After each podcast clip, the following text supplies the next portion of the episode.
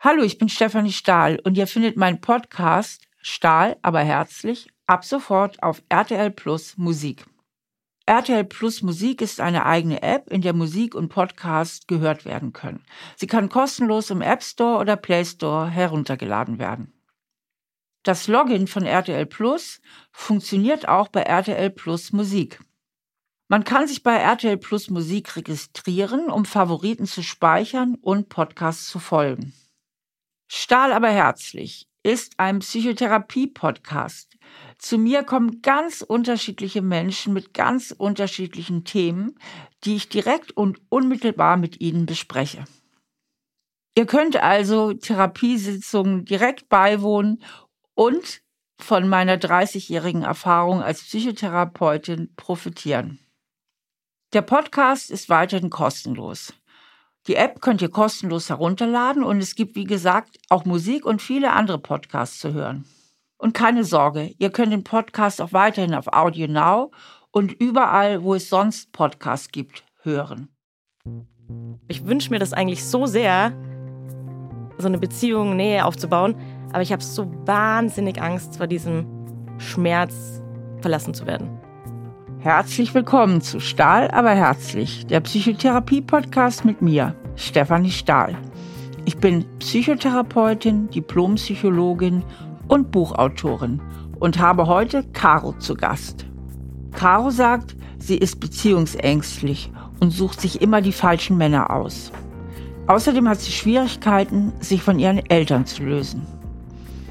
Heute ergründe ich mit Caro, warum sie bei ihrer Partnersuche immer dasselbe Muster bedient und inwiefern das mit der Beziehung zu ihren Eltern zusammenhängt. Gut, Caro, schön, dass du da bist. Schön, ähm, dass ich da sein darf. Du hast ja meinen Podcast schon gehört und weißt von daher, ich spring direkt ins Thema. ja. Und deswegen jetzt auch an dich die Frage, worüber möchtest du gerne mit mir reden heute? Äh, ja, jetzt mal ins Blaue gesprochen über meine Beziehungsunfähigkeit. Ich würde gern, krieg's aber meistens nicht hin. Ich gerate eigentlich immer an die falschen Männer und es ist immer das gleiche Muster und ich habe grobe Ahnungen, an was es liegt, mhm. aber ich bin halt irgendwie nicht stark genug oder ich weiß es nicht, wie ich meine Muster selbst durchbreche und einfach es zulassen kann oder mich mal auf die richtigen Männer einlassen kann. Sozusagen. Okay. Ja. Gut, dann Erzähl einfach mal von deinem Beziehungsleben. Was, was wiederholt sich denn da so, was dich so stört? Oder mit welchem Muster läufst du denn immer in dieselbe Sackgasse? Mm, das ist eigentlich immer relativ gleich. Es fängt immer alles gut an und turbulent an und. Turbulent. Ja. Turbulent heißt? Es ist meistens nicht ganz einfach. Entweder sind sie frisch aus Beziehungen oder es sind hard to get sozusagen. Mhm. Also sobald jemand das mir reizt sehr, dich auch. Ja, sobald es jemand mir sehr einfach macht, habe ich kein, sofort kein Interesse mehr. Mhm. Also wenn mir jetzt jemand der ist dann schon fertig erobert. Ja, ja. Also es ist so richtig Jagdinstinkt, sage ich mhm. jetzt mal. Dich reizt die Eroberung. Ja. Aber dann, wenn ich mich auf jemanden eingelassen habe, dann bin ich halt auch bereit, alles zu geben und würde jetzt auch mal sagen, dann übertreibe ich es auch und kann, lass einfach auch wirklich viel mit mir machen. Und will dann unbedingt. Und es klappt dann meistens nicht. Und es ist halt wirklich immer so, ich sage jetzt mal, wie man es kennt, ich kenne es auch von mehreren Freundinnen aus dem Umkreis, man lernt sich kennen, man datet sich und dann geht es um die Frage, wird das jetzt was Ernstes oder nicht, dann, nee, will nur Spaß. Also es ist immer, es kommt nie zu einer Beziehung, ich bin seit fünf Jahren Single und da ging wirklich, waren ein paar Männer, aber nie so, dass es irgendwie was Ernstes wurde. Okay. Ich versuche das mal mit meinen eigenen Worten auf den Punkt zu bringen. Dich reizen eigentlich nur Männer, die schwer zu bekommen sind und die willst du unbedingt von dir selbst überzeugen. Ja. Und das gelingt dir dann nicht und indem es dir nicht gelingt, steigerst du dich dann noch mehr rein und machst mehr des Gleichen, also versuchst noch mehr von dir zu überzeugen, anstatt einfach zu sagen, okay, der will mich nicht haben, es gibt noch andere Mütter mit schönen Söhnen. Und die schönen Söhne, die dich haben wollen, die reizen dich nicht, weil da gibt es ja nichts zu erobern. Genau. Da musst du ja nicht noch von dir überzeugen. Genau.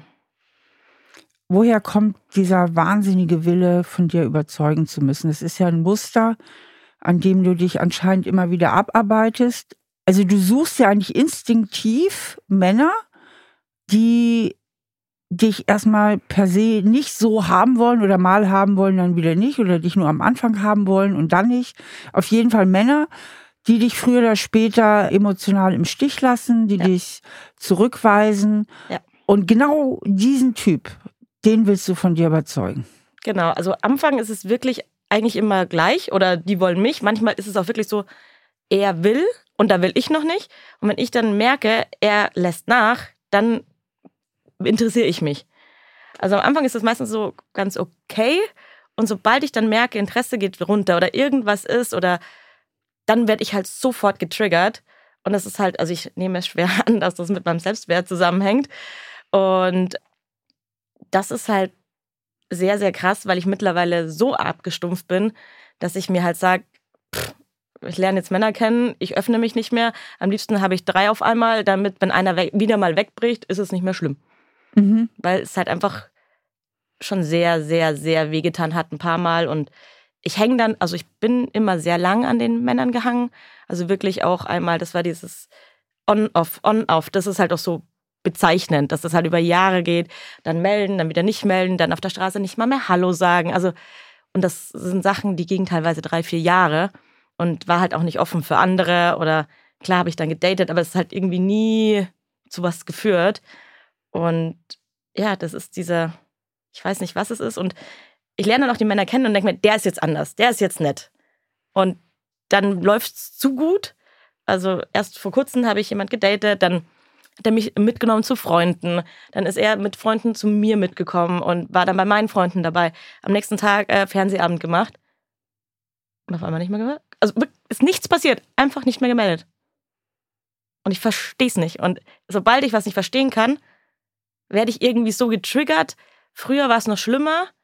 Es geht mittlerweile jetzt schon ein bisschen, aber ich bin halt 32 und ich würde mir halt wirklich eine Beziehung wünschen.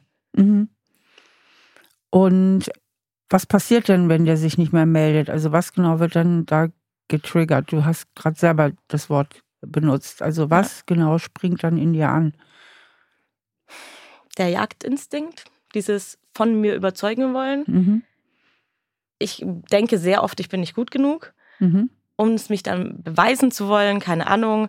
Das ist immer so eine Mischung. Und dann denke ich mir, eigentlich siehst du doch ganz okay aus, was ist denn das Problem? Dann denke ich mir wieder, ja, dich will eh keiner haben. Und das sind halt immer diese Ping-Pong-Spiele, die in meinem Kopf hin und her gehen. Und dann will ich es eigentlich meistens beweisen. Und das ist halt sehr ungesund, weil das Normale wäre, wenn jemand mich nicht gut behandelt oder mich schlecht behandelt, Riegel vor und weg. Mhm, aber du willst die Kontrolle gewinnen. Ja. Und das führt in so einen Sog rein. Ja. Ich habe auch die Kontrolle oft, zu gewinnen. Ja, ganz, ganz, ganz krass. Ich habe auch äh, Jein gelesen und das ist, hat mir auch geholfen, so ein bisschen zu verstehen, dass ich halt auch, also ich glaube, ich habe auch wirklich Beziehungsprobleme oder Angst, weil ich mir halt nur so jemanden suche. Aber ich würde halt so gern und ich weiß immer nicht, woran das liegt. Mhm. Und dann ja, dieses Beweisen und dann, aber wenn es zu einfach ist, ist es zu einfach, das ist irgendwie so. Und dann sehe ich Freunde, die Familie haben, Kinder haben, das ist so, würde ich schon gern. Ich habe mir einen Hund gekauft vor zwei Jahren. Mhm. Gibt mir sehr viel. Nee. Also, ja, die schläft auch bei mir im Bett. Mhm. ja, also wirklich, die ist super verkuschelt. Wenn wir Fernsehen schauen, liegt sie auf meiner Schulter. Also es ist wirklich so eine, jetzt kann man es schlecht sagen, aber so eine Art Partnerersatz. Mhm. Ja, ich wohne seit das ist halt so die Nähe und das Kuschelige und vor allen Dingen die starke Bindung, die Hunde ja auch aufbauen äh, und die man dann auch umgekehrt zum Hund aufbaut. Und die Nähe ist natürlich unbedrohlich von dem Hund. Ne? Also der Hund wird dir treu bleiben. Ja, das ist wirklich, mein, also ich lerne jemanden kennen und bin verwundert, wenn der sich am nächsten Tag meldet oder nett ist weil ich schon so abgestumpft bin. Ich so, ja, pff, meldet sich eh nicht, wird sowieso nichts. Das ist so, ich bin da so in diesem Strudel drin, dass ich, glaube ich, auch niemand mehr irgendwie eine Chance geben kann. Weil ich halt Angst habe, mich emotional zu öffnen und dann wieder genauso verletzt zu werden, weil es so oft, so wahnsinnig oft passiert ist. Jetzt muss ich dich mal fragen, ähm, was würdest du denn anders machen? Oder welche Männer würdest du dir denn aussuchen, wenn du einen Mann finden würdest, der sich wirklich auf dich einlässt? Also, weil irgendwie scheinst du ja ein Näschen auch dafür zu haben, Total. Total. dir genau solche Typen auszusuchen. Ja. Egal, wo ich sie her habe, über Freunde oder kennengelernt. Keine Ahnung, ich habe auch irgendwelche Dating-Profile, also ich habe das alles ausprobiert und gefühlt sind es immer die gleichen. Ich hätte halt wirklich gern jemand, also ich habe sehr gern Spaß und bin auch super gern mit Leuten unterwegs, bin sehr offener, kommunikativer Mensch, bin outgoing. Ich brauche halt jemanden, der da mitzieht, der da mit mir rausgeht und viel unternimmt, Urlaub macht und einfach hinter mir steht. Ich bin auch, war ich in meinen letzten Beziehungen, ist jetzt wirklich lang her, echt eifersüchtig gewesen. Und ich wünsche mir wirklich jemanden, ich muss nicht eifersüchtig sein, ich kann blind vertrauen, ich habe dann Backing, ich weiß, dass er mich nicht belügt oder dieses Verarschen, dass ich blöd dastehe. Das ist halt so immer ein bisschen die Angst, die so ein bisschen mitschwingt, dass ich jetzt gleich wieder die Blöde in Anführungszeichen bin oder dann, ja. Genau, aber die Frage war, du sagtest ja, es ist immer der gleiche Typ. Ja. Und meine Frage war, was für ein Typ wäre denn der richtige Typ? der sich bemüht und sich um mich kümmert. Eig- Eigentlich würde ich das wirklich wollen. Der stolz ist, mich als Freundin oder Mhm. Frau zu haben. Du hast aber ziemlich in den ersten Sätzen schon gesagt, die langweilen mich. Ja. So, und jetzt hast du ein Problem, ne? Ja. Das ist es. Das ist das Riesenproblem. Und stattdessen wählst du dir mit einem ganz guten Händchen Typen, die vielleicht auch am Anfang noch bemüht sind, wenn sie selber vielleicht in der Eroberungs- und Jagdphase Ja. sind, von denen du aber zumindest unbewusst ahnst, das sind wieder so Typen, die sich dann auch wieder verpissen, also die Ja. schwierig sind, also die im Grunde nicht wirklich available sind. Ja. Ich, ich glaube, ich spüre das. Ich habe da ein Radar dafür. Entweder sind sie kurzfristig, kurz aus Beziehungen oder wirklich auch nicht fähig, Beziehungen zu führen oder ewige Junggesellen oder Mhm. wie auch immer. Das, diese Fakten erfährt man ja schon meistens bei den ersten Castings. Ne? Ja. Das ist ja alles, wo du sagen könntest, rein schon vom Verstand her, Finger weg. Ja. Der ist gerade aus einer Beziehung raus, Finger weg. Der hat so und so viel gescheiterte Beziehung, Finger weg. Der redet schon beim ersten Date von, ich brauche ganz viel Freiraum, bla bla bla. Ne? Ja. Also so. Also im Grunde genommen, wenn ich dich richtig verstehe, läufst du sehr oft mit sehendem Auge in dein Unglück. Ja. Du weißt es eigentlich ich schon. weiß es ja.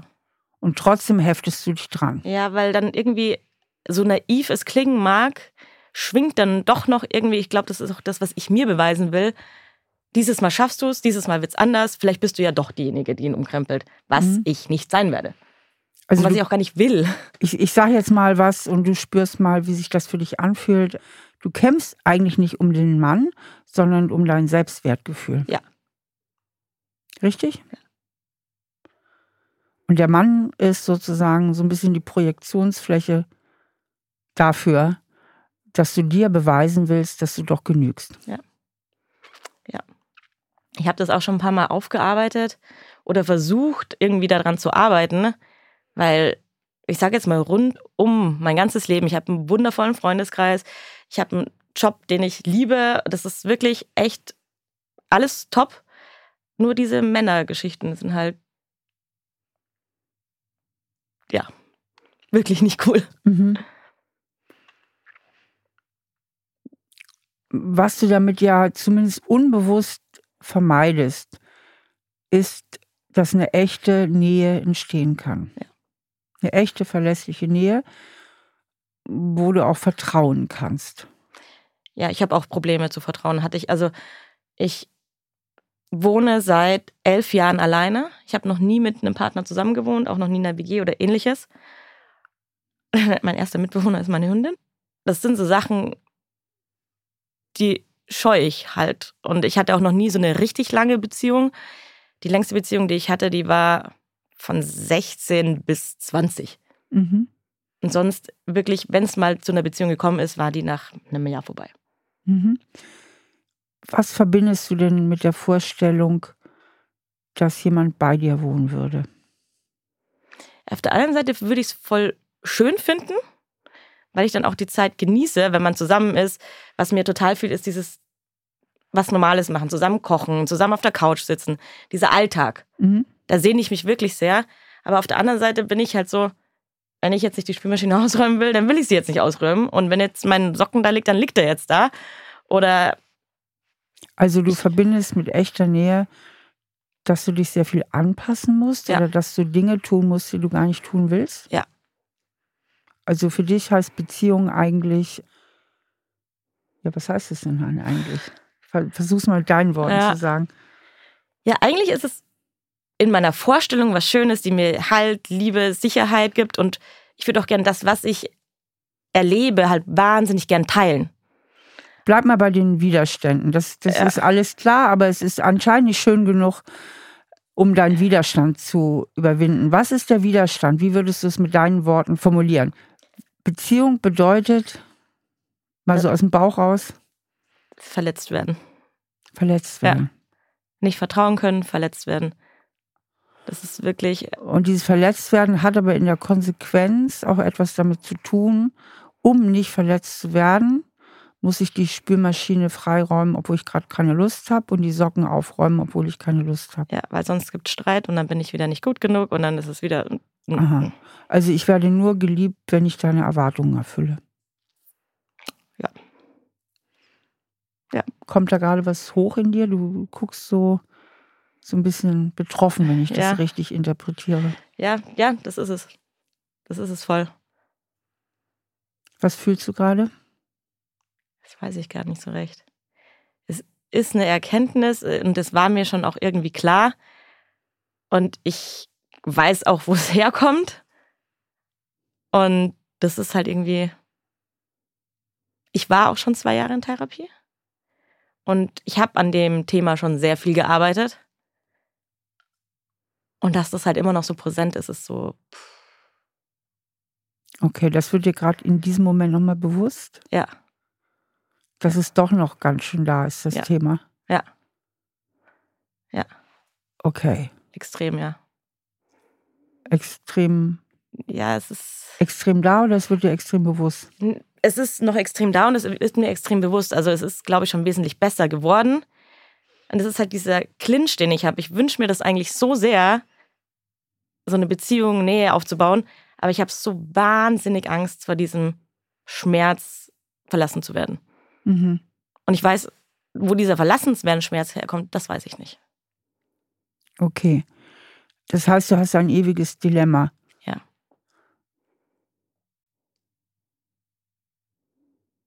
Und aus diesem Dilemma heraus vermute ich jetzt, wählst du dir Männer, die dich verlassen, was ja eigentlich total paradox klingt. Aber indem du versuchst zu vermeiden, dass sie dich verlassen, bist du wenigstens in der Kontrolle. Also du kannst irgendwas tun, du kontrollierst. Das ist dir lieber, so verstehe ich dich, als wenn du dich auf einen Mann einlässt, dem du wirklich vertraust und nicht kämpfst und dann verlässt er dich. Weil Dann Also, ich bei dann ich's diesen ja anderen- gewusst. Genau, bei den anderen ist es wenigstens vorhersehbar und Ja. dann hast du eine gewisse Kontrolle und kannst in deinem alten Muster agieren, dass du irgendwas tust, dass du versuchst zu gefallen, dass du versuchst von Ja. dir zu überzeugen. Da hast du immer noch mehr Boden unter den Füßen und mehr Kontrolle, als blind zu vertrauen und dann verlässt er dich. Genau. Okay, das haben wir schon mal verstanden. Jetzt würde ich gerne noch verstehen, was hat das mit früher zu tun? Es hat ja was mit dem Selbstwertgefühl zu tun. Also diesem Gefühl, ich genüge irgendwie nicht und früher oder später werde ich sowieso verlassen. Ja, ich glaube, das hat zwei Aspekte. Der eine ist wirklich, ähm, es kommt von Schulzeiten etc. Ich bin Legasthenikerin und wurde halt extrem dafür immer ja, degradiert. äh, Du bist ja dumm, du kannst das eh nicht, du schaffst sowieso das nicht. Und ich habe mich da durchgebissen. Ich habe mein Abi gemacht, ich habe studiert, ich habe jetzt einen Job in der Medienwelt, was keiner für möglich gehalten hätte. Und da habe ich mich halt auch komplett durchgekämpft. Und es war eigentlich immer ein Kampf. Studium war ein Kampf, Schule war ein Kampf, alles.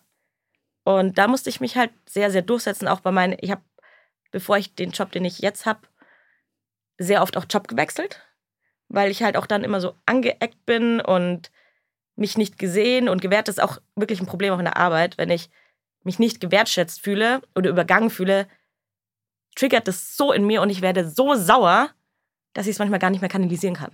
Mhm. Das heißt, du kannst auch eine richtige Zicke sein. Ja. Oder ich sage meistens nicht und schluck's runter. Oder ich kotze mich bei jemand anders aus. Ah, okay. Ja. So direkte Konfrontation eher selten. Das dauert lang, bis es Mhm. richtig knallt. Aber es führt dann zu Arbeitsabbrüchen, dass du dann kündigst Ja. oder so. Okay. Was hat das mit deiner Kindheit zu tun? Außer dem Legastheniker hat, hat es auch was mit deinen Eltern zu tun? Ich nehme es fast an.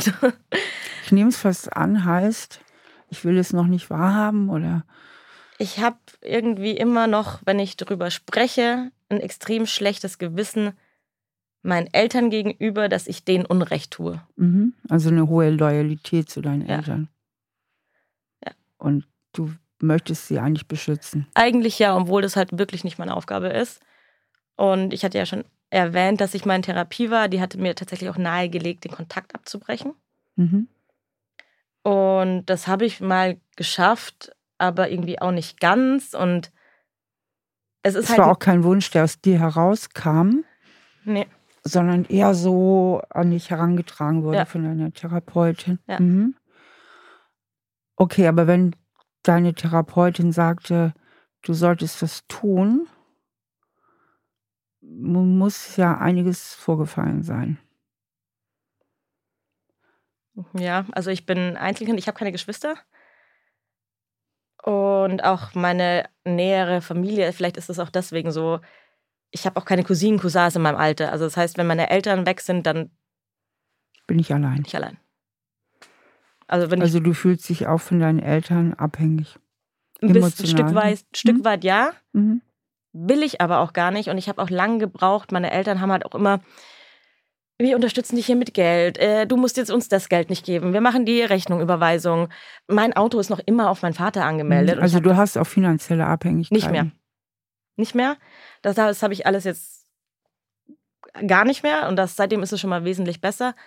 Aber es sind halt auch immer noch diese extremen, ja, als wäre ich halt ein Depp und würde nicht alleine lebensfähig sein. Und es war früher so schlimm, als ich noch zu Hause gewohnt habe. Mein Vater hat mich teilweise 14, 15 Mal angerufen, wo ich bin, was ich mache, mit wem ich bin. Also ganz, ganz krass.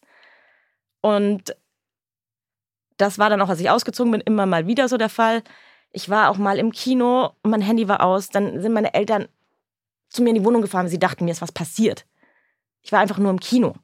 Und das sind einfach so Sachen, das war einfach zu viel. Das war einfach alles viel zu viel und Das hört sich ja nach einer exzessiven Kontrolle an. ja, und das war. Meine Freunde waren schon genervt, weil ständig mein Telefon geklingelt hat. Und ständig das und das und das und das. Und Du bist dann, auch richtig sauer, ne? Ja. Weil es geht gerade wieder los. Und das sind so Sachen, wo ich mir denke, so, ich bin 32 Jahre alt, ich kann doch mein Leben leben, wie ich möchte. Mhm. Richtig sauer. Und das sind, es ist halt so eine Ambivalenz, weil auf der einen Seite dieses overprotective, würde ich jetzt mal sagen, Mhm. und auf der anderen Seite, wenn ich halt nicht gespurt habe, als ich noch jünger war, sind halt auch ordentlich die Fetzen geflogen. Ja. Und zwar so richtig. Und dann hat sich meine Mutter eingesperrt und geheult und mein Vater und ich es komplett eskaliert. Und irgendwann ist das halt nicht mehr so eskaliert. Ich habe auch nicht mehr so viel dagegen gesagt. Und Okay. Erzähl doch mal, wie du deine Eltern als Kind erlebt hast. So aus Kindersicht. Wie waren die drauf? meine Eltern sind beide Sozialpädagogen. Ähm, Krass. Äh, ja.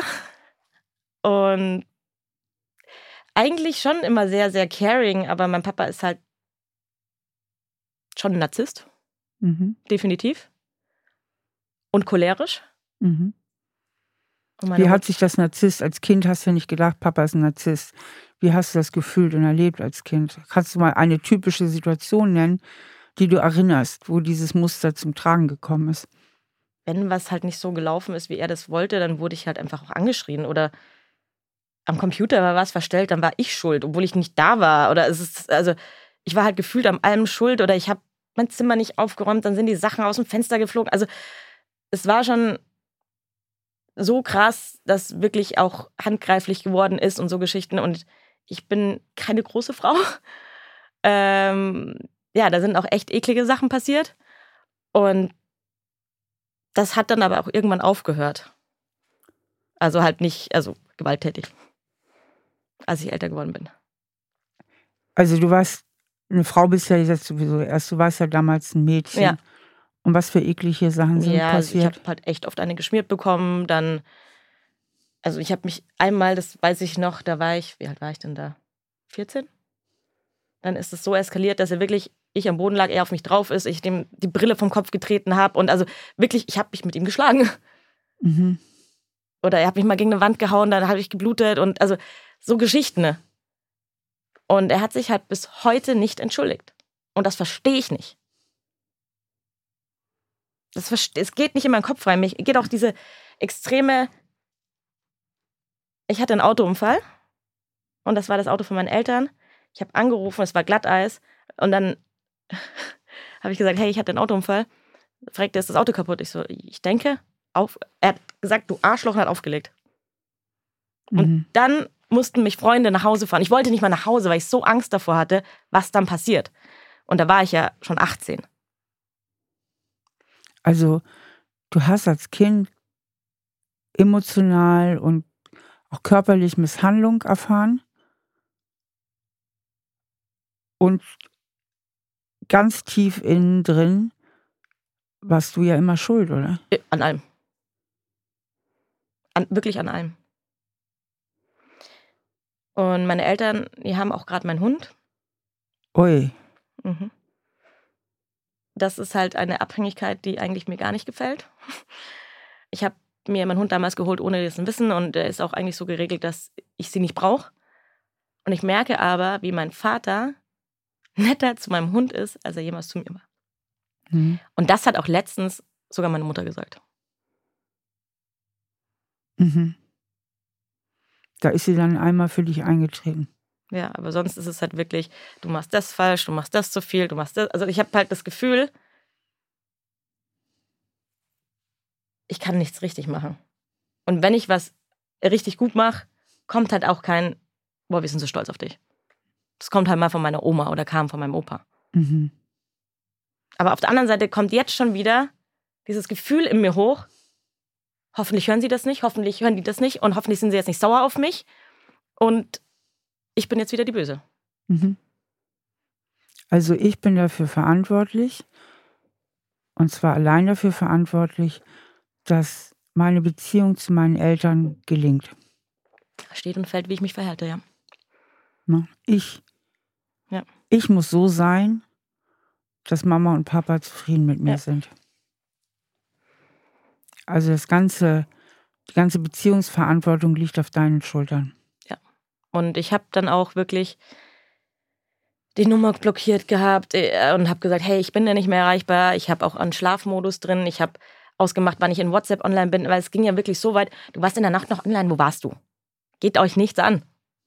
Und das sind so Sachen, ich habe die alle ausgemacht, um mich zu schützen. Obwohl es mir eigentlich total egal wäre, ob das jemand weiß. Mhm. Und das war, also ich musste da wirklich ordentlich den Riegel vorhauen. Und dann kamen halt auch wirklich so Aussagen, mhm, deine Psychologin lässt dir das jetzt einreden. So, so ein bisschen so von oben herab. Mhm. Und erzählst du überhaupt ihr die ganze Wahrheit? Und also so, als wäre ich so die freche, aufmüpfige und am allem schuld gewesen. Ich, ja, und ich weiß ja nicht mal, was ich Schlimmes verbrochen hätte. Mhm. Also ich, ich kann mich an nichts erinnern, was außergewöhnlich schlimm war. Also ich bin nie von der Polizei heimgebracht worden oder keine Drogen, ich nichts. Also theoretisch ist dir das alles klar. Und du weißt, dass der Fehler bei deinen Eltern liegt. Theoretisch, ja. Auf der gefühlten Ebene ist, ich bin schuld, ich bin ein schlechtes Kind. Ja. Welche Rolle hat deine Mutter gespielt? Die war schon auch sehr für mich da. Aber wenn es halt um diese Streitpunkte ging, dann, also die hat halt dann meistens geheult und nichts gemacht. Das einzige Mal, wo sie gesagt hat, sie ruft jetzt gleich die Polizei, war das, wo ich mit dem Kopf gegen die Wand geknallt bin. Und da war tatsächlich auch eine Freundin dabei, die hat das gesehen. Das heißt, deine Mutter fand das zwar nicht in Ordnung, wie dein Ja. Vater ist, aber sie hat dich nicht beschützt. Nee. Sie hat geheult, sie hat dir also ein schwaches Frauenbild vorgelebt. Und sie hat vor allen Dingen eins nicht gemacht, die hat dich nicht unterm Arm gepackt und den Mann verlassen. Mhm. Ich habe auch zu ihr irgendwann gesagt, ich so, ich verstehe nicht, warum ihr noch zusammen seid. Ich verstehe das nicht. Und die liebt den so abgöttisch. Der, auch meistens, wenn ich da bin, dann wird wieder gestritten, dann knallen die Türen, dann fliegen, weiß ich nicht, äh, fliegt irgendwas durch die Gegend, weil er sauer Also, ich könnte sowas gar nicht. Habe ich auch gesagt, ich so, dann kommt bei mir wieder so, ich bin froh, dass ich sowas nicht habe. Sowas will ich gar nicht haben. Das heißt dann, du hast ja nicht nur ganz viele Verletzungen bekommen auf der direkten Ebene, sondern eben auch als schlechtes Vorbild deiner Eltern. Also es ist nicht nur, dass du verletzt wurdest, in dem Sinne, du bist schuld, wenn ich sauer bin und wenn ich dich gegen die Wand knall, Ja. sondern deine Eltern haben dir auch die schlechte Ehe vorgelebt. Ich weiß nicht, ob sie es selber so bezeichnen würden, aber in meinen Augen ja. Mhm. Die sind auch immer noch zusammen. Ich glaube, die sind 37 Jahre verheiratet. Mhm.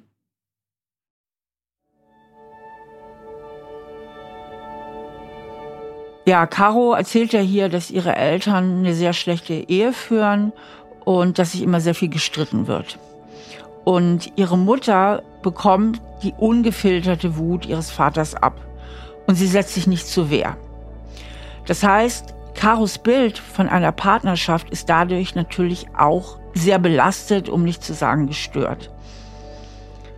Und das Problem ist hierbei eben, dass Caro dieses Vorbild von dieser schlechten Beziehung ihrer Eltern in ihrer Kindheit auch immer vorgelebt bekommen hat. Das hat sie natürlich geprägt. Das hat ihr Denken geprägt, das hat sich sozusagen in ihrem Gehirn eingenistet. Und diese alten Prägungen bestimmen ja sehr, wie wir eben unsere aktuelle Realität wahrnehmen. Das heißt, die alten Prägungen sind eigentlich die Brille, durch die wir die Wirklichkeit sehen. Und das führt offensichtlich dazu, dass Caro sich immer unbewusst auch Männer aussucht, die im Grunde genommen sich so verhalten, wie sie es zu Hause auch erlebt hat. Also es funktioniert einfach nicht. Männer, die sie schlecht behandeln, Männer, die sie ghosten, Männer, die emotional nicht erreichbar sind. Der psychologische Mechanismus, der sich dahinter versteckt, ist im Grunde genommen, dass ihr diese Art von Beziehungsgestaltung vertraut ist. Das ist das, was sie kennt. Männer, die sie schlecht behandeln, die sie ablehnen und die sich bei ihr nicht mehr melden. Und Männer, die diesem alten bekannten Muster wiederum nicht entsprechen, findet sie uninteressant. Das ist ja ein Mechanismus, den wir nicht nur bei Caro finden, sondern auch bei vielen anderen Menschen. Da stellt sich ja mal die Frage, wie kann das eigentlich sein? Warum sucht sich Caro jetzt sich einen Mann aus, der sie viel besser behandelt, wo es viel, viel schöner ist als in ihrer Kindheit? Das psychologische Wirkprinzip, das sich dahinter versteckt, ist jenes der Kontrolle. Wir haben ja alle auch ein Grundbedürfnis nach Kontrolle. Das heißt, Caro ist es eigentlich gewohnt, in irgendeiner Form zu kämpfen, zu hoffen, zu bangen, auf ein Happy End zu warten und sich dafür auch in irgendeiner Art und Weise zu engagieren. Denn das wird ja als Kind nicht spurlos an ihr vorbeigegangen sein. Kinder denken ja oft, ich bin schuld, wenn Mama und Papa sich so viel streiten und bemühen sich dann auf ihre eigene Art und Weise, dass weniger Streit in der Familie ist, dass sich die Eltern besser vertragen. Das heißt, dieses Agieren in diesem alten Muster gibt ihr auf eine paradoxe Art und Weise eine gewisse Form der Kontrolle. Denn das Gegenteil wäre, sie würde einen Mann finden, der sagt, ich finde dich toll, so wie du bist, der jetzt kein Drama-King ist, sondern sich einfach ganz normal binden und auf eine Beziehung einlassen kann, dann müsste sie ja plötzlich Vertrauen haben. Und Vertrauen ist genau das, was sie nicht gelernt hat. Also einfach darin zu vertrauen, das klappt jetzt, der liebt mich, es gibt kein Drama. Und dieses Vertrauen hat sie nicht gelernt. Und von daher ist es für sie natürlicher, sich immer wieder in diese alten, für sie altbekannten Beziehungskonstellationen zu begeben. Möchte Caro aus diesem alten Muster ausbrechen, wäre es natürlich wichtig, sozusagen ihre eigene Komfortzone zu verlassen und einfach mal nach neuen Erfahrungen zu suchen und ganz wichtig, sich auf diese eben auch einzulassen.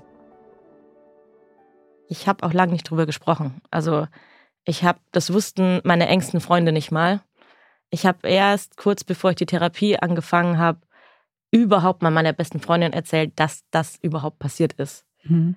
Weil ich glaube, das ist ähnlich wie wenn man irgendwie vergewaltigt wird. Man sucht halt die Schuld bei sich. Mhm. Also da ist dieses tiefe Schamgefühl, auch ja, ein Schuldgefühl. Weil ich will halt, das sind immer noch meine Eltern, ich will sie ja nicht schlecht dastehen lassen. Genau, und, und jetzt, jetzt bist du eigentlich an dem Punkt, der den, jetzt hast du den Punkt ausgesprochen, der dein eigentliches Problem darstellt. Das dein eigentliches ja. Problem ist, und damit hängt der ganze Rest zusammen, dass du dich nicht von deinen Eltern lösen möchtest. Stimmt. Und das der Preis ist,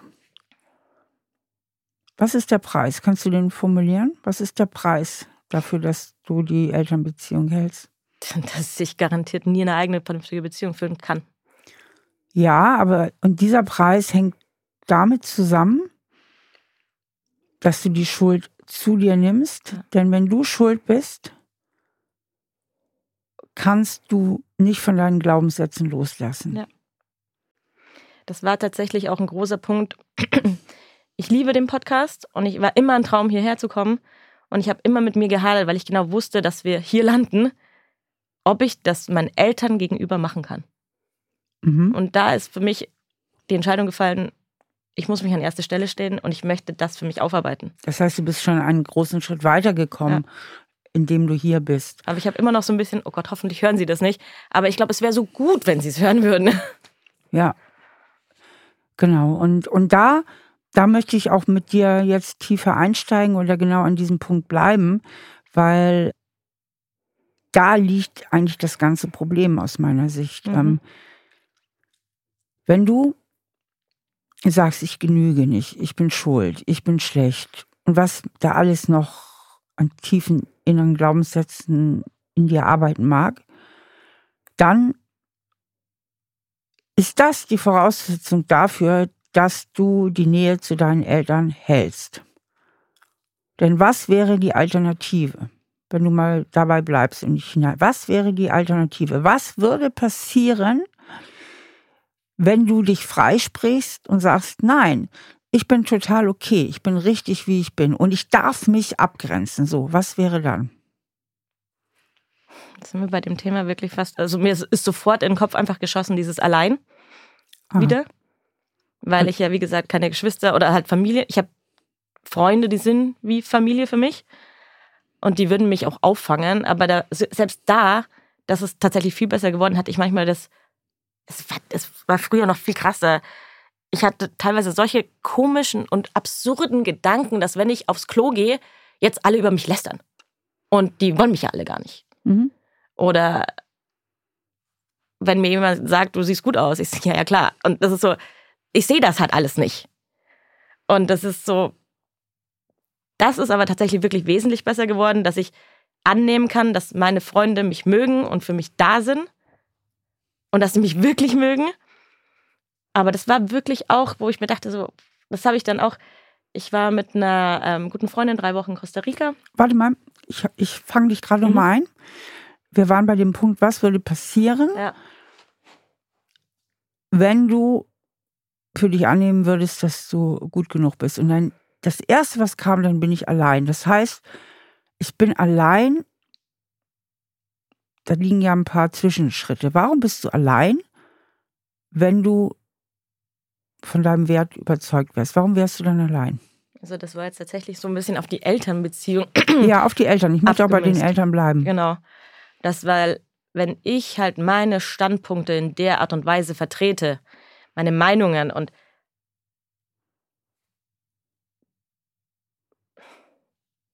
dann wird es nur noch Ärger geben. Dann wird es nur noch Ärger geben. Der einzige Punkt, das, an dem war ich schon mal, da habe ich äh, kaum noch Kontakt mit denen gehabt dass es halt einfach wesentlich reduziert werden muss oder gar nicht mehr. Das glaube ich, kann ich nicht. Aber es ist so. Also, Ich muss mich auch immer rechtfertigen. Ich muss mich für alles, was ich tue, rechtfertigen. Ja klar, weil du ja schuld bist, also musst du alles ja. begründen. Aber ich bleib noch mal bei diesem ja. Punkt. Wenn du für dich zu der Überzeugung gelangen würdest, dass das gar nicht stimmt, dass du wertlos bist oder dass du falsch bist oder dass du schuld bist. Na, wenn du das wirklich, wirklich für dich annehmen würdest, hey, ich genüge ja, wie ich bin und das sind ja alles nur willkürliche Prägungen. Ne, mhm. Wären meine Eltern anders drauf gewesen oder hätte ich andere Eltern gehabt, dann hätte ich jetzt ganz andere Prägungen. Wenn du wirklich dir eingestehen würdest und für dich erkennen und fühlen würdest, ich bin gut so, wie ich bin, wer wäre denn dann schuld? Meine Eltern. Genau. Und dann liegt ja der Fehler bei denen und nicht bei dir. Ja. Und was würde dann passieren? Dann würde es mir besser gehen, definitiv. Aber ich könnte nicht mit denen drüber reden, weil die das definitiv nicht so akzeptieren würden. Genau, und wenn du das jetzt wirklich schieben. glauben würdest, dass du komplett okay bist und komplett dir eingestehen würdest, mhm. dass deine Eltern wirklich Scheiße gebaut haben. Ja. Was wäre dann? Dann hätte ich gar keinen oder sehr reduzierten Kontakt mehr mit denen. Dann würdest du deinen eigenen Weg gehen. Ja? Ja.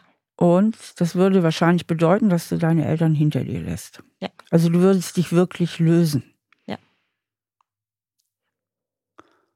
Und dann wärst du genau da, was du vorhin sagtest, dann wäre ich allein. Ja. Genau das ist es. Und das ist deine Angst. Ja. So, und da ist diese wahnsinnige Bindung zu deinen Eltern. Mhm. Ja. Und der Preis ist für diese Bindung, dass du an deine Glaubenssätze glaubst, weil sonst funktioniert das ganze System nicht mehr. Stimmt. Ja.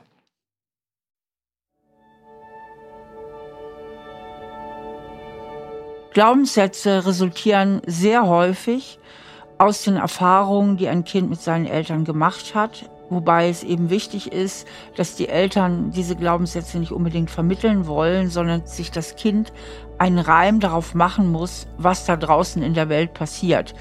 Und ein kleines Kind wird nie denken, Mama und Papa brauchen unbedingt mal eine Paartherapie oder sollen sich verdammt nochmal scheiden, sondern es bezieht die Sachen auf sich weil alles andere kann es nicht aufgrund seiner intellektuellen Fähigkeiten. Es kann sich kein unabhängiges Urteil über die Situation seiner Eltern bilden. Aber auch emotional wäre ein Kind völlig überfordert, zu dem Ergebnis zu kommen, Mama und Papa sind schlecht oder Mama und Papa sind keine guten Eltern oder was auch immer, weil dann wäre es ja das einsamste und verlassenste Kind der Welt. Also es würde auch massive Angst auslösen. Und deswegen beziehen Kinder die Glaubenssätze auf sich. In Karos Fall ist das eben dieser Glaubenssatz, ich bin schuld. Und das ist eine tiefe Prägung, die natürlich weitreichende Folgen später auch in unserem Leben auf unsere Emotionen hat, auf unsere Wahrnehmung hat, auf unser Denken und auch auf unsere Gefühle hat. Indem Caro aber auch in diesem Fall denkt, ich bin schuld, hält sie die Eltern ja frei von der Schuld. Das heißt, sie idealisiert die Eltern und kann sich dadurch viel besser an die Eltern binden. Das ist natürlich für kleine Kinder auch auf emotionaler Ebene eine lebenswichtige Schutzfunktion. Alle kleinen Kinder idealisieren ihre Eltern, wie gesagt, aus diesen zwei Gründen, also diesen intellektuellen Fähigkeiten und aber auch der emotionalen Schutzfunktion. Und diese emotionale Schutzfunktion, die können wir hier halt bei Caro nochmal sehr, sehr gut verstehen und raushören, dass sie auch als Erwachsene, die ja eigentlich jetzt in der Lage wäre, selbstständig zu leben und ohne Mama und Papa klarzukommen, ihre Elternbindung beschützen möchte, indem sie lieber denkt und fühlt, ich bin schuld, als sich wirklich einzugestehen, wie schwierig es mit ihren Eltern gewesen ist. Das heißt, Caro opfert eigentlich ihren Selbstwert, in dem Sinne, dass sie an diesem Schuldgefühl festhält, für ihren Wunsch nach Bindung. Und sie opfert auch ihre Freiheit für ihren Wunsch nach Bindung zu ihren Eltern. woran wir wieder sehr schön erkennen können, wie wichtig Bindungen uns sind, wie wichtig eben auch Elternbindungen sind. Und es gibt nicht wenige Kinder, die längst erwachsen sind, die lieber an ihrem negativen Selbstwert festhalten, als ihre Bindung zu ihren eigenen Eltern in Frage zu stellen. Du musst dich im Grunde entscheiden. Entweder gebe ich meine Glaubenssätze auf und werde ich selbst und glaube an meinen Wert, oder ich behalte meine Elternbindung. Beides geht nicht. Ja, an dem Punkt war ich schon mal. Dann habe ich es lang durchgezogen und das ist halt extrem viel Arbeit gewesen, das wegzuschieben, nicht hinzugehen. Ja. Im Grunde genommen meine Eltern zu erziehen. Pass auf. Ja. Das war deswegen viel Arbeit, weil du innerlich nicht überzeugt warst. Das ist so, wie wenn man eine Sucht aufgibt, ja. obwohl man tierischen Bock hat, sie beizubehalten. Und man gibt sie aber nur auf aus reinen Vernunftsgründen. Und weil man vielleicht noch ein paar Nachteile hat. Aber im Grunde genommen, ja. im, tiefsten Inneren will man es überhaupt nicht. So, das heißt, im tiefsten Inneren hast du deine Glaubenssätze nicht verändert sondern du hast gesagt, ich muss erstmal die Eltern wegtun und dann kann ich vielleicht anfangen, meine Glaubenssätze zu verändern. So, also ja. du hast im tiefsten Inneren dran festgehalten an deinen Glaubenssätzen und deswegen war es so anstrengend. Ja, ich habe auch schon viel Glaubenssatzarbeit gemacht. Ich habe auch vergangenes Jahr eine Coaching-Ausbildung gemacht. Und also ich versuche schon irgendwie so dran zu arbeiten, um mich da rein zu Du, ich, ich glaube dir das ja. sofort. Und du sprichst damit was aus, womit sich ganz, ganz viele Zuhörerinnen und Zuhörer jetzt voll identifizieren können. Sie schrauben und schrauben und schleifen und ja. feilen an ihren Glaubenssätzen, aber sie können sie nicht loslassen. Ja, das ist genau mein Problem. Und du ich, lieferst, Entschuldigung, ja. aber du lieferst genau die Begründung, weil der Nutzen, sie beizubehalten, der positive Nutzen, sie beizubehalten, größer ist. Das heißt, deine Elternbindung hat für dich den größeren positiven Nutzen, als deine alten Glaubenssätze loszulassen. Ja, da, das ja. bringt dir mehr. Ja. Zumindest in deinem inneren Gefühl bringt es dir mehr, die Eltern festzuhalten, als deine alten Glaubenssätze loszulassen, weil beides geht nicht zugleich. Du kannst nicht diese Elternbindung und die alten Glaubenssätze loslassen. So, weil das ganze System funktioniert nur unter der Bedingung, dass du das Kind bist, was schuld ist. Ja, ja, ja was nicht alleine lebensfähig ist. Denn dann sind Mama und, und Papa in Ordnung und ja. du bist die Schuldige. Das Kind, was nicht alleine lebensfähig ist, auch deswegen nicht lebensfähig ist, weil es ja schuld ist. Und deswegen fällt es dir so schwer, auf die eigenen Füße zu gehen. Ja. Weil du traust dich auch nicht, das Kind in dir, das Kind in dir, das Schattenkind in dir, traut sich nicht, die Hand von Mama und Papa loszulassen.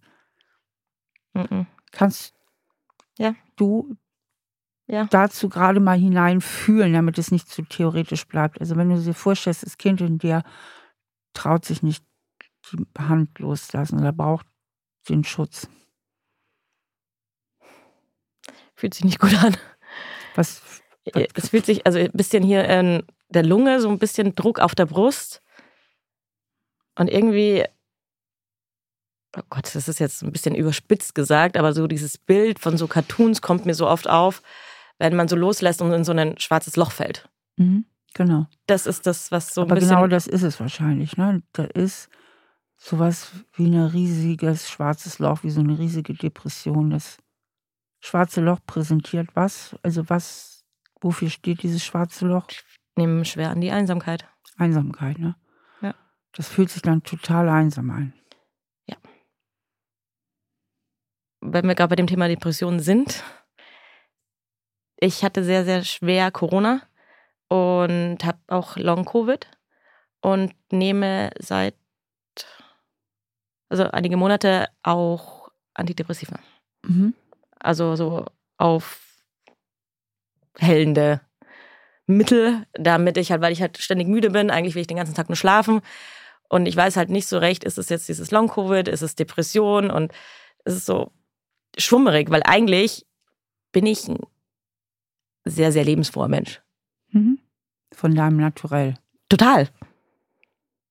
Ja. Das ist dein Naturell. Und dann gibt es aber das Schattenkind.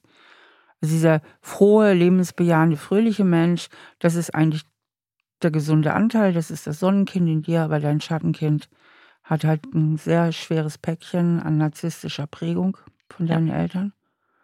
Und das Schattenkind traut sich nicht, auf eigenen Füßen durchs Leben zu gehen. Wie kann ich ihm das beibringen? Mm, ich denke, der größte Hebel ist bei dem positiven Nutzen, den es für dich hat, am Alten festzuhalten. Denn solange du da nicht eine Kompensation findest, wird es schwierig. Also dieser, diese Bindung. Ja. Du suchst ja überall nach Bindung und nirgends, also außer bei deinen Freundinnen, da ja. hast du ja ganz anscheinend sehr gesunde, stabile ja. Bindungen auch. Auch so zwölf Jahre länger. Genau, das ist so ein gesunder Anteil. Aber zu deinen Eltern hast du eine, eine sehr, sehr schwierige Bindung, eigentlich eine krankmachende Bindung, eine Bindung, die dich krank macht. Ja. Und zu Männern kriegst du auch keine echte Nähe hin. Das hängt natürlich eins zu eins miteinander zusammen. Ja, und das ist auch immer schlimmer geworden. Also, wie gesagt, mhm. jetzt seit sechs, äh, fünf Jahren wirklich Single und ja, ich habe gefühlt, dass das jetzt in den letzten Jahren im Alter, wenn man das so sagen kann, immer extremer geworden. Und ich würde mich so gern da lösen. Und ich würde das wirklich, also ich weiß ja im Kopf, was passiert ist und was Phase ist und wer eigentlich schuld ist. Aber ich sitze jetzt hier und denke mir, kannst du nicht so mit deinen Eltern reden. Und jetzt habe ich wieder schlechtes Gewissen. Mir wurde das dann auch mal gesagt in Therapie, ich soll dieses schlechte Gewissen nehmen, in den Luftballon packen und ihn quasi wegschieben und über mich. Aber. Das ist zu theoretisch. Ja. Was dir so fehlt, und das geht ja ganz, ganz vielen Menschen so, die eine ungesunde, enge äh, Elternbindung haben, vor allen Dingen mit diesem großen Schuldaspekt, der ja auch bei dir so eine riesige Rolle spielt. Ich bin schuld. Ja. Ich bin schuld, dass Papa schlecht drauf ist. Ich bin schuld, dass Papa aggressiv ist. Ich bin schuld, dass Mama heult. Also dieses Schuldthema, was dich ja klein hält und auch in der Elternbindung hält. Du bist schuld, das ist mit Traurigkeit assoziiert. Ne? Das ist mit Kummer, oder? Ja, total. Schuld ist immer Kummer. Ja. Aber welches Gefühl käme denn auf, wenn du nicht mehr schuld wärst? Wenn du dir eingestehen würdest, mehr ist es ja nicht, verstanden hast es ja schon, aber dir innerlich emotional auch eingestehen würdest, ihr habt Schuld, nicht ich. Ihr wart diejenigen, die ganz, ganz schwierig sind. Und seid es immer noch. Was, welches Gefühl wäre eigentlich das viel angemessenere Gefühl? Also, also ich. Wut. Wut, genau. Wut.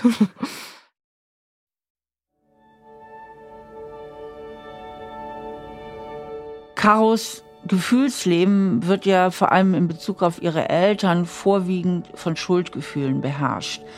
Dabei ist dir ja selber klar, dass Wut eigentlich das angemessenere Gefühl wäre. In der Psychologie sprechen wir in diesem Zusammenhang von angemessenen bzw. unangemessenen Emotionen und im Fachjargon heißt das adaptive versus maladaptive Emotionen. Adaptive, also angemessene Emotionen sind immer die Emotionen, die dem Anlass eigentlich angemessen sind. Und gerade bei Schuldgefühlen, Trauer und Wut in dieser Kombination passiert es eben öfter, dass Emotionen auftauchen, die eigentlich gar nicht angemessen sind. Wie bei Caro. Caro müsste eigentlich einfach auch mal richtig wütend sein auf das Verhalten ihrer Eltern. Das wäre angemessen und Wut ist genau auch die Emotion, die sie benötigen würde, um sich in gesunder Art und Weise abzugrenzen. Denn Wut ist immer die Emotion, die auftaucht, wenn unsere Grenzen oder unsere Bedürfnisse verletzt werden. Und wir brauchen eine angemessene Form der Wut, um überhaupt uns irgendwie durchsetzen zu können, um unseren eigenen Weg bestimmen zu können, um uns auch trennen oder lösen zu können aus Situationen oder von Menschen, die uns einfach nicht gut tun. Wenn ich aber traurig bin oder mich schuldig fühle, anstatt wütend zu sein, dann ist das insofern unangemessen, als es ja die ungesunde Bindung in dem Fall von Caro an ihre Eltern verstärkt bzw. aufrecht erhält. Weil sie übernimmt dadurch ja unbewusst die Verantwortung dafür, wie ihre Eltern sich verhalten. Sonst könnte sie sich ja nicht schuldig fühlen. Ich bin ja nur da schuld, wo ich auch verantwortlich bin für einen Zustand. Und deswegen ist das Gefühl der Schuld hier auch gar nicht angemessen, denn sie ist nicht schuld daran, wie ihre Eltern sich verhalten. Und deswegen kann man hier klar sagen, dass es sich bei der Schuld um eine maladaptive, also unangemessene Emotion bei Caro handelt. Und in der Psychotherapie ist es natürlich jetzt wichtig, die maladaptiven Emotionen zu erkennen und möglichst durch adaptive, angemessene Emotionen zu ersetzen. Und bei Caro ist das natürlich insbesondere auch deshalb wichtig, weil sie ja dieses Muster, was sie bei ihren Eltern erworben hat, eben auch auf ihre Männerbeziehungen überträgt. Das heißt, wenn ein Mann sie schlecht behandelt, abwertet, sich total unzuverlässig verhält oder was auch immer, wird sie nicht wütend und sagt, ey, so geht es nicht, mein Freund, so kannst du nicht mit mir umgehen, sondern sie sucht gewohnheitsmäßig die Schuld bei sich. Ja, eigentlich ist da Wut. Aber? Aber dieses Schuldgefühl, das ist halt immer die noch. erstickt so, die Wut. Ja. Und wenn die Wut vorne wäre, was ja. wäre denn dann? Ich, ich würde sie einfach, einfach so gerne mal anschreien. Ja. Ich habe das auch einmal, ja, da war ich halt betrunken. Äh, da habe ich mit Osterhasen nach meinem Vater geschmissen und habe gesagt, ihr liebt mich eh nicht. Und warum willst du dich eigentlich nicht mal für die Scheiße entschuldigen? Und dann bin ich gegangen. Und dann äh, war er sauer. Natürlich. So ein Narzisst. Ja. Vermute ich. Ja. Du hast selber die Diagnose gestellt, aber es Ach, ich bin mir, bin mir, sehr sicher. Genau. Ja. Also, also das, das wird sich auch nicht mehr verändern. Ne? Nee. Also du stehst da auf verlorenem Posten. Ja, ich dachte, es ändert sich. Mein Vater war sehr, sehr schwer krank. Der lag im Kummer. Und die haben auch zu uns gesagt, er erholt sich nicht mehr. Und dann habe ich aber, um meinen eigenen Frieden zu finden, bin zu ihm rein und habe gesagt, hey, ich verzeih dir alles und ne? damit ich dann, weil es war wirklich so, wird nicht mehr. Zwei Tage später ist er aufgewacht. Scheiße, und du hast ihm verziehen. ja, zwei Tage später ist er aufgewacht. Und dann hatte ich auch immer so ein bisschen, das habe ich auch mit meiner Mutter mal besprochen, immer ein bisschen die Hoffnung, dass er sich entschuldigt. Ihm wird ein neues Leben geschenkt. Er ist wirklich netter, also dieses Aggressive ist weniger. Aber dieses Overprotective ist halt immer noch so Kontroll, ist ein Kontrollfreak, komplett. Das ist halt immer noch da. Und ich in meinen Kopf geht es einfach nicht rein, man muss sich nicht entschuldigen, wenn man offensichtlich was falsch gemacht hat, wenn man auch noch Sozialpädagoge ist. Das, das geht in meinem Kopf nicht zusammen, wie das passieren kann. Das zeigt aber auch, dass du die Hoffnung nicht aufgibst, ne? Ja, das ist wie bei den Männern. Jetzt bin ich die, die ihn rettet. Mhm. Und damit sind wir bei diesem anderen Aspekt. Also halten wir mal fest, die Wut, das wäre ja diese gesunde Trennungsaggression, die du brauchen würdest. Ne? Ja. Zu sagen, verdammte Scheiße. Ja. Ne? ja. Ich habe keinen Bock mehr hier auf dieses Theater. Ja. Ne? Ja.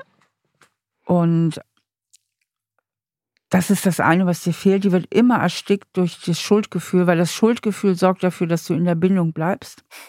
Ja. Ja. Ne? Das Schuldgefühl beschützt deine Verlustangst oder deine Angst vom Alleinsein. Also mit dem Schuldgefühl beschützt du eigentlich deine Angst, alleine dazustehen.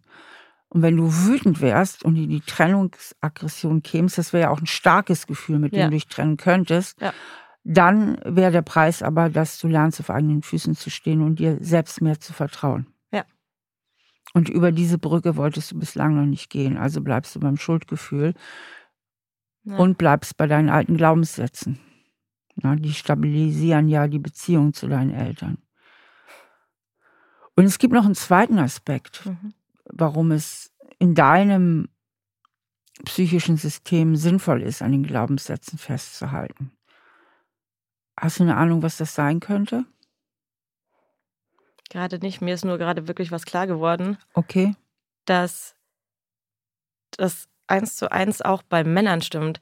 Die haben sich teilweise Sachen mir gegenüber geleistet, die wirklich jeder andere hätte gesagt: pack dein Zeug, geh, du kannst mich mal. Ich war kurz sauer und danach habe ich die Schuld bei mir gesucht. Genau. Und hast damit wieder die Bindung stabilisiert. Ja. Alles besser als ja. allein sein, ne? Ja. Und alles besser als schul zu sein, dass man verlassen wird. Ja. Und dann, wenn ich verlassen werde, ich hab's ja eh gewusst. Ja. Männer sind ja scheiße. Ja. Ja. Es gibt noch einen zweiten Aspekt, mhm. der für dich einen positiven Nutzen hat, an deinen alten Glaubenssätzen festzuhalten. Wenn die Schuld bei dir liegt und du verkehrt bist und deine Eltern richtig sind, welche Chance liegt darin für dich? Ich kann halt auf meine Eltern vertrauen. Die sagen mir, was ich machen soll. Das ist einfach. Okay, das ja. ist auch noch ein Nutzen. Also ja. du, weil du ja eh nicht zutraust, auf eigenen Füßen zu stehen und von Mama und Papa durchs Leben geführt werden möchte oder dein inneres Kind, das Schattenkind. Ich bin auch tatsächlich sofort ausgezogen. Ich habe Abi gemacht, ausgezogen. Ja, auf der äußeren Ebene. Ja. Auf der inneren Ebene ist aber der alte ja. Kinderwunsch da. Ja. Mama und Papa sollen mich beschützen und durchs Leben führen. Das kann auf jeden Fall auch noch ein ganz wichtiger Aspekt sein, der ja in denselben reinspielt. Ich traue mich nicht auf eigenen Füßen zu stehen. Ne? Ich traue mich nicht, die Hand loszulassen. Aber es gibt noch einen anderen Aspekt. Wenn ich selbst schuld bin und der Fehler bei mir liegt, dann liegt es ja innerhalb meiner Kontrolle, diesen Fehler zu korrigieren. Und dann gibt es ein Happy End. Ja, wenn ich alles richtig mache, dann ist ein Happy End. Genau. Und die anderen kann ich nicht beeinflussen, ja. Dann, wenn ich mich verändere, dann gibt es ein Happy End. Und ich kann ja die anderen, das Verhalten und die Interaktion nicht beeinflussen. Nee, du hast nur Einfluss auf dich selbst. Ja. Und wenn der Fehler bei dir liegt, gibt es auch eine Hoffnung. Ja. Ja.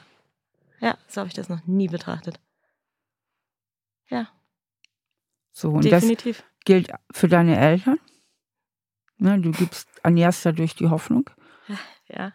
Und es gilt für deine Männer. Ne? Wenn der Fehler bei dir liegt und du reißt dir den Arsch auf, um denen zu gefallen und die von dir zu überzeugen, glaubst du doch noch das Happy End herbeiführen zu können, was dir als Kind ja nie gelungen ist, egal wie du dich angestrengt hast. Es gab ja nie ein Happy End. Und das Kind in dir wird nicht müde, von diesem Happy End zu träumen, natürlich. Ja. Ja, total. Verrückt. Ja. Das trifft, glaube ich, auf den Punkt. Ja. Mhm. Das heißt, es ist ganz, ganz zentral, nicht nur für dich, sondern für jeden Menschen, der sich mit seinem Schattenkind und seinen Glaubenssätzen auseinandersetzt, den positiven Nutzen zu erkennen, was es mir bringt, am Alten festzuhalten. Mhm. Und den haben wir heute, denke ich, sehr, sehr gut rausgearbeitet. Mhm. Das ist der Grund, warum es dir so schwer fällt, dich da weiterzuentwickeln. Warum du da an dem Punkt deines Lebens, an diesem Punkt, ich möchte betonen, es gibt mhm. ja viele, viele ganz gesunde Bereiche in deinem Leben, aber in diesem Punkt deines Lebens auf der Stelle trittst, ja. am Alten festzuhalten, hat so viele positive Aspekte für dich. Also am alten Schattenkind, an den alten negativen Überzeugung mhm. und damit auch an dem alten Muster. Damit hast du ja heute die Sitzung eröffnet, dieses alte ja. Muster immer dir dieselben Männer auszusuchen, im Grunde Vaterfiguren, die sich nicht wirklich einlassen ja. und, und, die du kämpfen musst, vergeblich kämpfst. Und dass das alles damit zu tun hat, dass du dich auch nicht wirklich gelöst hast. Und das wiederum damit zu tun hat, dass das Kind in dir so dramatische Angst hat, ohne Mama und Papa durchs Leben zu gehen, dass du lieber dabei bleibst, ich bin schuld, als dir einzugestehen, meine Eltern haben wirklich, wirklich Mist gebaut. Ja. Ja, definitiv. Definitiv. Es ist auch verrückt, was ich mir denke, dass ich mir auch Gedanken drüber mache, was ich jetzt sage, wie sie das aufnehmen. Also ich habe halt jetzt auch Natürlich. immer noch ein schlechtes Gewissen. Ja. Und das sollte ich nicht haben. Eigentlich sollte ich stinksauer sein. Richtig weil es ist sehr viel Lebenszeit von mir draufgegangen, die ich gelitten habe.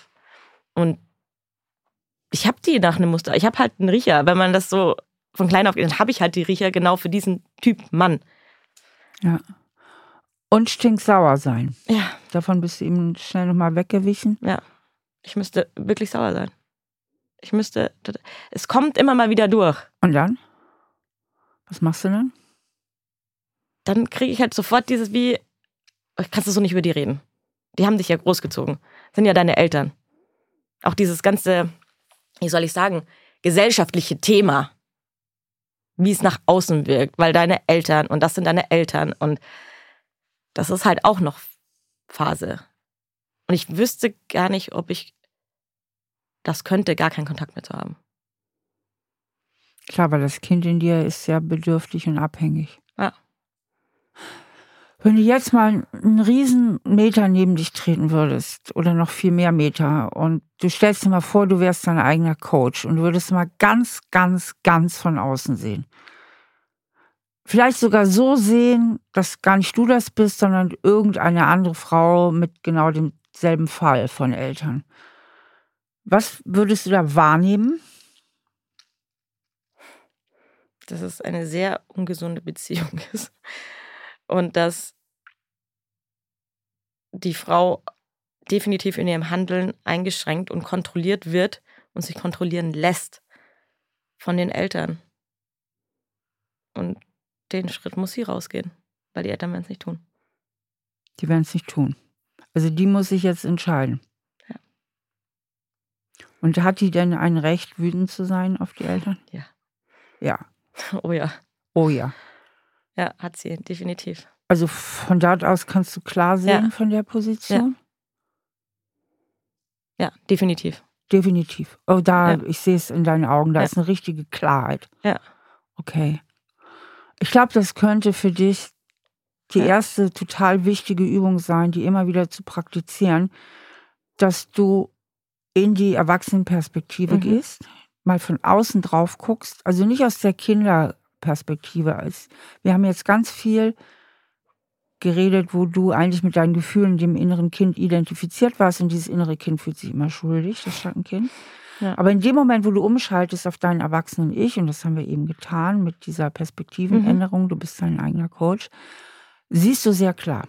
Total. Also wirklich. Total sogar. Mhm. Das ist, Und genau, Ja. ich merke es auch in deiner ganzen Gestik, das können die Zuhörerinnen jetzt nicht sehen, aber das ist für dich ganz, ganz wichtig, dass du dein Erwachsenen-Ich stärkst.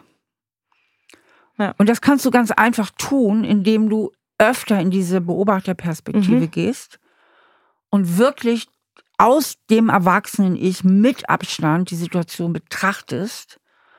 Du kannst das, wenn du zu Hause bist, sogar wirklich räumlich tun, dass du mal so sagst, so, ich gehe mal in diese Position am Raum und imaginiere meine Eltern da hinten irgendwo im Raum und Ja. guck mir das mal ganz von außen an und guck mal, was da passiert. Mhm. Welches Spiel wird da gespielt? Welche Rolle nehme ich ein in diesem ganzen Setting und so weiter?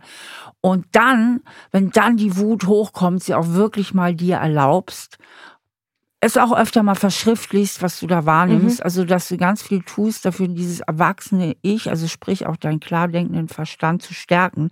Denn wenn der stark genug ist, dann kommen auch die Gefühle hinterher, anders ausgedrückt. Es gibt einige psychologische Studien, die ähm, bewiesen haben, dass man eben doch mit dem Verstand auch seine Emotionen verändern kann. Mhm.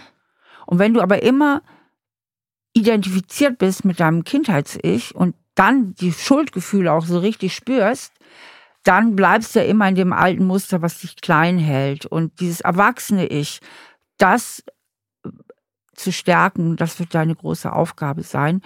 Dann kann man auch im nächsten Schritt sagen, wenn das Erwachsene-Ich stark ist, dass die innere Erwachsene Mhm. das kleine Kind an die Hand nimmt und sagt, pass mal auf, mein Schatz, das tut uns jetzt hier nicht gut. Und du in diesen nächsten Schritt reingehst, auch noch ein bisschen mehr Mitgefühl für das kleine Kind Ja. äh, zu haben. Aber erstmal brauchst du ein starkes Erwachsenen-Ich, also was mehr gestärkt wird, dass du noch klarer siehst, dass du Mhm. wirklich einen klaren Blick hast. Denn wenn du sehr in den Emotionen bist, dann bist du zu verstrickt. Total. Ja, ich bin auch, ich merke die Emotionen dann auch immer extrem, wie sie hochkommen. Mhm. Genau. Und das ist dann immer so ein Wechselbad der Gefühle von, ich darf nicht, ja, diese Schuld, mhm. sobald ich, ich darf das ja nicht. Ja. Obwohl ich es eigentlich sollte. Ja. Richtig. Und je mehr du diesen kleinen Anteil, die, Ja. die kleine Karo von dir trennst von der Erwachsenen und immer wieder die Erwachsenen auch wirklich mit dieser Abstand und stell dir vor, du wärst eine Richterin oder stell dir vor, du wärst dein eigener Coach, hättest den Fall zu beurteilen, stärkst du diesen Erwachsenenanteil und dann werden dir die nächsten Schritte leichter fallen. Ja. Wie auch immer sie aussehen. Ob du irgendwann sagst, pass mal auf, ihr könnt mich mal. Na, Ja. ich breche den Kontakt ab. Oder ob du jedes Mal, wenn dein Vater dir doof kommt oder deine Mutter sagst, pass mal auf, ich möchte das nicht mehr, ich habe euch das gesagt und ich gehe jetzt. Ja. Ne? Ja. Ich mache das Theater ja nicht mit. Und wenn ihr euch wieder beruhigt habt, irgendwann können wir uns dann wieder treffen. Ja. Also es gibt ja zig Strategien. Ja, ja. Das. Wichtigste, völlig egal, was du im Außen unternimmst, das Wichtigste ist ja, dass du im Inneren die Abgrenzung schaffst. Im Inneren Ja. dich von deinen alten Glaubenssystemen lösen kannst. Das ist ja das Allerwichtigste. Ja, voll. Ich bin nicht an allem schuld. Beziehungsweise ich darf mich abgrenzen. Das Ja. ist immer ein sehr guter neuer Glaubenssatz. Ich darf mich abgrenzen heißt ja, ich lasse deinen Anteil, der die Beziehung zwischen uns so schwierig macht, bei dir. Und so übernimmst du ja die Verantwortung dafür, dass dein Vater schwierig ist. Und ich darf mich abgrenzen heißt, nein, das ist dein Anteil, damit habe ich nichts zu tun. Ich darf mich abgrenzen. Den Ja. lasse ich mal schön bei dir. Und den lasse ich auch bei dir, Mama. Das ist Ja. nicht, das gehört gar nicht zu mir. Ja, wenn ich auch dieses Abgrenzungsthema, da kommen mir auch, ich sage jetzt mal in anderen Situationen, ich habe auch ein Problem mit übergriffigen Menschen. Mhm. Ich lasse gern auch übergriffige Menschen auf mich übergriffig werden. Und so lange, bis ich einen Vogel kriege und dann die komplett aus meinem Leben verbann. Genau. Das heißt, so lange, bis du so wütend wirst, so bis die Wut endlich stärker ist Ja. als die Schuld. Der Wut ist immer ein trennendes Gefühl Ja. und ein starkes Gefühl. Aber ich glaube, wir haben für heute ganz viel erreicht, sehr, Ja. sehr viel Information, sehr in die Tiefe gegangen. Insofern wäre es für dich auch okay, wenn wir es mal so stehen lassen. Ja, da gibt es noch viel zu machen. Aber ja, ich bin sehr, sehr viele Erkenntnisse reicher. Schön. Vielen Dank dafür auf jeden Fall. Sehr, sehr gerne. Ich kann mir vorstellen, dass das Gespräch mit Caro für viele hilfreich war. Weil es ist einem ja nicht immer klar, woher diese alten Muster eigentlich stammen und wie tief sie doch mit unseren Glaubenssätzen und damit einhergehend auch mit unseren Gefühlen zusammenhängen. Denn letztlich ist es ja auch immer das Gefühl, das den Ausschlag gibt. Und häufig sind Glaubenssatz und Gefühl auch ein und dasselbe wie bei Caro, weil ein Glaubenssatz wie ich bin schuld beschreibt ja auch das Gefühl, was ausgelöst wird. Ja, und ich denke, bei Caro ist nochmal ganz deutlich geworden, dass ihre Bindungsangst eben einer ganz alten Prägung entstammt und dass sie diese Sachen eigentlich nur bearbeiten und auflösen kann, wenn sie sich auf eine gesunde Art und Weise von ihren Eltern löst. Ob dafür jetzt ein völliger Kontaktabbruch nötig ist oder ob es auch schon sehr hilf helfen würde, wenn sie einfach innerlich eine völlig andere Haltung zu dem Geschehen bekommen würde. Das muss Caro auch ein Stück weit für sich selber entscheiden, welchen Weg sie da wählen müsste. Wichtig ist vor allem, dass sie ihre Wutgefühle zulässt, weil ohne Wut kann sie sich nicht abgrenzen. Und wer sich nicht auf gesunde Weise abgrenzen kann, der kann auch keine gesunden Beziehungen führen. Das nächste Mal ist Romano bei mir. Romano hat sich bei mir gemeldet, weil er Probleme mit dem Alleinsein hat. Er weiß nicht, was er mit sich anfangen soll und tut alles, um diesen Zustand zu entfliehen. Romano und ich werden gemeinsam ergründen, warum er solche Angst davor hat, alleine zu sein und inwiefern diese Angst mit seiner Mutter und der großen Sehnsucht nach Anerkennung zusammenhängt. Wenn ihr auch mal zu mir auf die Couch kommen wollt, meldet euch gern unter stahl aber herzlich in einem Wort at auf minus die minus ohren.com. Stahl aber herzlich. Der Psychotherapie-Podcast mit Stefanie Stahl. Ein Podcast von RTL Plus Musik, produziert von Auf die Ohren.